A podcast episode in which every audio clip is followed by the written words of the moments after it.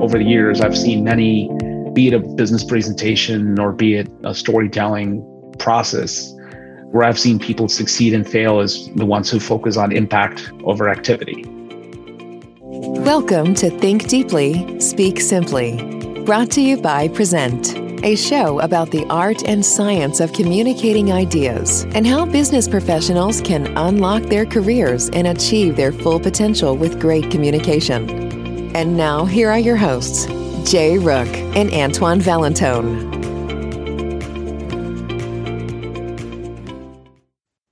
Sometimes it can be easy to forget how to leverage data as an emotive tool in our presentations, especially if we were taught to use data to lay out the facts and emotion to close and motivate. But the reality is that the decision of what data points we share actually drives the story arc of our message and provides the signpost for where listeners should take action. In the world of motivating others to act differently, data is very much our friend and an oftentimes underutilized tool as an emotive device. Data can help make our message clear and concise without having to spend valuable time articulating quantitative concepts. When used effectively, data can also help illuminate an obvious choice of action that we want our listeners to take. In this episode, we are joined by Kishan Kumar, a marketing director at Novartis Oncology. Kishan provides us with some incredibly valuable insights into the utilization of data. He focuses specifically on how to turn complex sets of data into more digestible concepts and how to choose the most relevant data to engage our listeners. Additionally, he provides best practices as well as sharing engaging presentation styles in order to motivate our audiences to act. And with that, let's hear from our guest. Hey everyone, welcome to another episode. Before we begin, don't forget to hit that like and subscribe button so that you can be notified of future episodes as they're released. Kishan, welcome to the show. We're very happy to have you here today. Oh, thank you. Thanks for having me. Absolutely. Uh, Kishan, you're the marketing director at Novartis Oncology. Tell us about your role and what drew you to that position. Sure. So I'm currently at Novartis Oncology. I have the great privilege of leading a team of marketers and supporting a portfolio of products specific to the women's and breast cancer franchise. I've spent over uh, 10 years in oncology, both on the consulting side as well as understanding the landscape as a marketer from within. And what specifically drew me to the position or the function is the contributing to a greater cause of reimagining cancer care and help improve and extend life of patients. That's really inspirational, and it's really um, one of the reasons why we were thrilled to uh, get you on the show. Tell us about in your role, how do you perform or how do you transform large amounts of data, essentially taking what is complex and making it simple? Sure. It's a great question, loaded question. Question number two. I want to say thanks to the support and the the rigor from the insights and analytics team who get to do the awesome job of, you know, curating data and they're inundated with incredible amount of information. Now, what what what I find especially intriguing is the ability to filter the signal from the noise. Um, and my current role as a marketer, to me, what's critical is insights over information. So we, we often get a lot of information, and the ability to synthesize insights is the hardest part, and the good ones do it most effectively. And I find in this particular case, in terms of how I do it, I think the experiential learning helps out immensely. So when, when I'm presented with data or information, you know there are a few fundamental questions that i am trained to ask is you know is this true? How representative is this? Is this a data or an opinion? How actionable are these and i'd say this is where the majority of us end up being trapped is you know synthesizing a lot of information that ends up being not exactly actionable and lastly perhaps the most important one of it is is how impactful this can be and and sort of that helps with the prioritization of this and acting on it. I love that answer. Thanks so much for that. When you're trying to introduce something new or trying to motivate an audience, how do you select the pieces of data that you highlight when you're looking to inspire others? Sure. That's a great question. I think as a marketer, a big part of my job is to to help you know motivate the audience through either a specific message and give them something that's compelling. And most often encouraging them to act on something. You know we, we call that call to action. So I think uh, just piggybacking on my last response, I, I, think going through that evaluation process, you know, churning uh, filtering out the, you know, the signal from the noise and making sure that these are actionable and, and impactful. What I fundamentally believe is is the emotive aspect of storytelling. you've probably heard that term a lot. I think it's it's critical for marketers to help with the balance of emotions. And um, you know, I, I think I'm a huge fan of this phrase. I'm not the inventor of it. It's it's not what you say, it's what they hear. And um, you know, even with some of the big ones, the most popular consumer companies like an Apple or a Nike, who really don't focus on what they offer, but really what they solve or who they represent.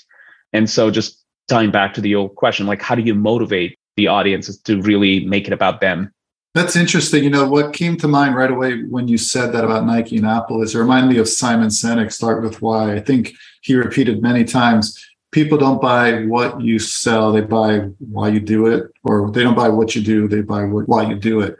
So I don't know if that was inspirational to you at all, but at least for me, that's what immediately came to mind. Speaking of impact, what are some of the best practices you follow when you're trying to get your listeners to take some uh, form of action?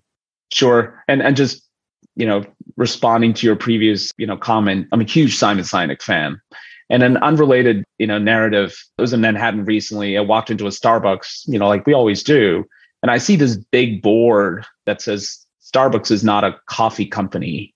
You know, we're a people company, and I I found that to be very very interesting and the almost the audacity of coffee manufacturer to really say, you know, we're not a coffee company really speaks to their belief in who they are and what they represent. You know, they're they're a publicly traded multi-billion dollar worth company. And I, I kind of look deeply into their mission statement and what they are, right? I think it, it verbatim reads to inspire and nurture the human spirit, one cup, one person, and one neighborhood at a time. Now, I think just going speaking back to the the emotions and the impact. I mean, if you truly think about it, right, it, it's the moment the company becomes a noun. It's you know, hey, let's go Starbucks or, or let's Google something. I think you're that's when you kind of have that validation of you know you've truly got it. So now, without digressing, I'm coming back to some of your questions around some of the best practices that I follow. You know, I think I start to focus around you know what I'm solving for a little bit of you know starting with the end in mind has really helped me with in a lot of situations and speaking to both the hearts and the minds and you know this is again a lot of what we already discussed around the emotive component of it and lastly you know as best as possible be it a presentation or be it a campaign and to, trying to make it as personalized as possible i think that really it could be challenging depending on the type of content and the type of instance but that to me has helped deliver some of the best outcomes. Love it. Think Deeply, Speak Simply is brought to you by Prezent. Do you spend way too much time creating presentations at work? Does the thought of making a polished slide deck add stress to your day? If so, we've got an opportunity for you to reclaim your time, reduce your stress, and make your ideas shine. Prezent is the presentation productivity platform for enterprise teams. Now you can save 70% of your time building presentations with 35,000 plus slides in your company brand template. Create personalized presentations tailored to your audience and master structured storylines. Need a personal touch? Our professional services like overnight presentations are a click away. Prezent crushes 60% of the cost used on agencies and consultancy firms. It's why we're trusted by thousands of enterprise teams. Add Zen to your presentations. Reclaim your time and let your ideas shine. To learn more, visit prezent.com. That's P R E Z E N T dot com. And now back to the show. Kish, you were selected as a 40 under 40 award winner by MM&M. Continuing with today's theme, what is it that you feel inspired the committee to choose you? Sure. This is uh, okay. Just to expand on that, I think MM&M is a uh, medical media and marketing organization that I've very recently come to learn a lot more about, and completely being transparent, not exactly clear in terms of how they found me or, you know, how they chose me. And so I'll give you my interpretation of it. I, I'll just say this was in my professional career one of the greatest honors and and perhaps the most flattering external validation that I've ever received. And I've had the great privilege of uh, sharing the class with some remarkable leaders across uh, a variety of industries. So, again, from my perspective, I would assume that it's the breadth of roles that I have had, uh, ranging from the management consulting side to being part of a, a manufacturer like Novartis. And so that that kind of really comes to mind. That's great. Totally an inspirational story and something certainly to be proud of for sure. You know, in prepping for this conversation today, I was looking at your LinkedIn profile and it describes you as a data led, common sense, Fed led science marketing professional with deep passion for helping patients. I love that. How would you say that that philosophy translates to your presentation style? Sure. And thanks for reviewing the profile ahead of time. I think from, I'm, I'm going to break it into tiny bits, right? So when I, what I stated by data led is really the ability to follow the insight. We talked about the information and how do you filter out insights over information. But I think the common sense fed is really the experiential learning part of it. it, is really finding out what matters to the specific audience. Not every insight may seem as impactful to the individual that this is being conveyed to. What you may think is earth shattering information may not land in the same way to the audience. And lastly, the patient part of it is I give a lot of credit to my company, Novartis, the, and how integral this is to the culture of being part of Novartis. And anything that we do here, you know, starts with the patient in mind. Great answer. Thank you. The topic of oncology sits in duality. Uh, we all know of a family that has suffered from cancer, and yet your mission is helping to improve patient health. How do you reconcile that polarity when crafting your communications? That's a great question. And um, I would argue this is by far the most challenging topic in my industry. You know, going back to working on, you know, solving for a cure for metastatic patients. I can't even say the word cure because most of these patients are, you know, terminally ill. And so when you're in an industry that is tasked with communicating to these patients and their families and the providers you know, through storytelling, through branding, through messaging, et cetera, et cetera. It really helps when you craft your stories to making it seem it is patient empowerment specific. Like it's really about like making them feel and allowing them to define who they are. You know, I think it's very interesting the duality aspect of it because you're not essentially, as stated before, at least on the metastatic side, which means advanced, your cancer has progressed and you're more a later stage, it is gut wrenching to hear about their stories and just understand the landscape. So what we could do at best is, is present a definition of hope, and that hope may look different to different audiences.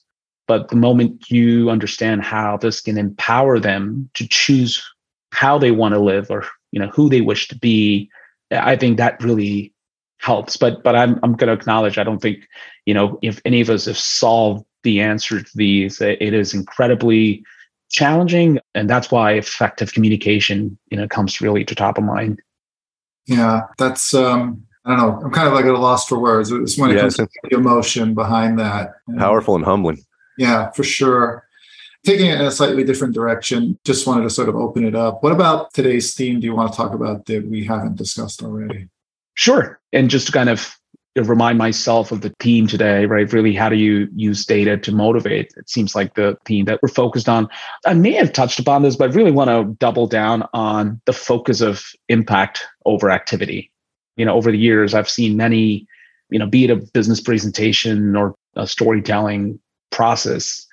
I think one of the where I've seen people succeed and fail is the ones who focus on impact over activity. And um, you know, one of my favorites quotes from Peter Drucker on this topic is it's the most important thing in communication is hearing what isn't said. And so oftentimes we we fall into the trap of communicating how complex the problem was or how long it took to do something or how efficient we were in getting to this outcome. But I think it's the impact of what is driving the needs for the end user and it's across a breadth of audience right be it from a, a, senior leader in the organization to a group of you know patients who you find a particular narrative or story to be compelling. So that you know i think that's that's a theme that i like i firmly believe in and also wanted to kind of you know just double click on. Thank you. This is a, a question we ask of all of our guests on the show. Do you think great business communication is more of an art or science and why? Hmm. I am not going to say it's a little bit of both uh, I'm Thank sure uh, that would have been my my knee jerk response. I just kind of think through a little bit. I I firmly believe it's more of an art over science. You know, quite simply, the art focuses on not just the what, it focuses on the who and the when, right? Again, going back to the audience and the the timeliness aspect of it or the actionable aspect of it. And that's who I believe you know are the best communicators or the most effective communicators. Mm. I agree with you there for sure. What advice would you have for aspiring business leaders who want to improve their communication? Practice and trying not to sound like Allen Iverson, but that's all about practice. I think it's really the repetition of how many times you do it.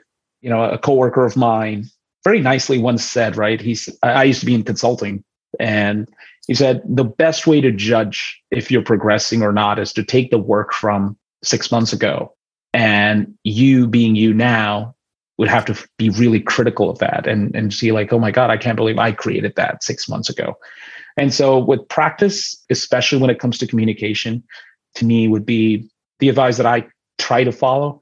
And also with some of the latest tools and you know for folks using microsoft teams you know i love a component called speaker notes that's embedded into you know the, the platform. It really you know be it any any sort of meeting, any sort of it could be a one-on-one, it could be a, a group forum. I think there are some cool new tools and techniques that are available that provides you instant feedback.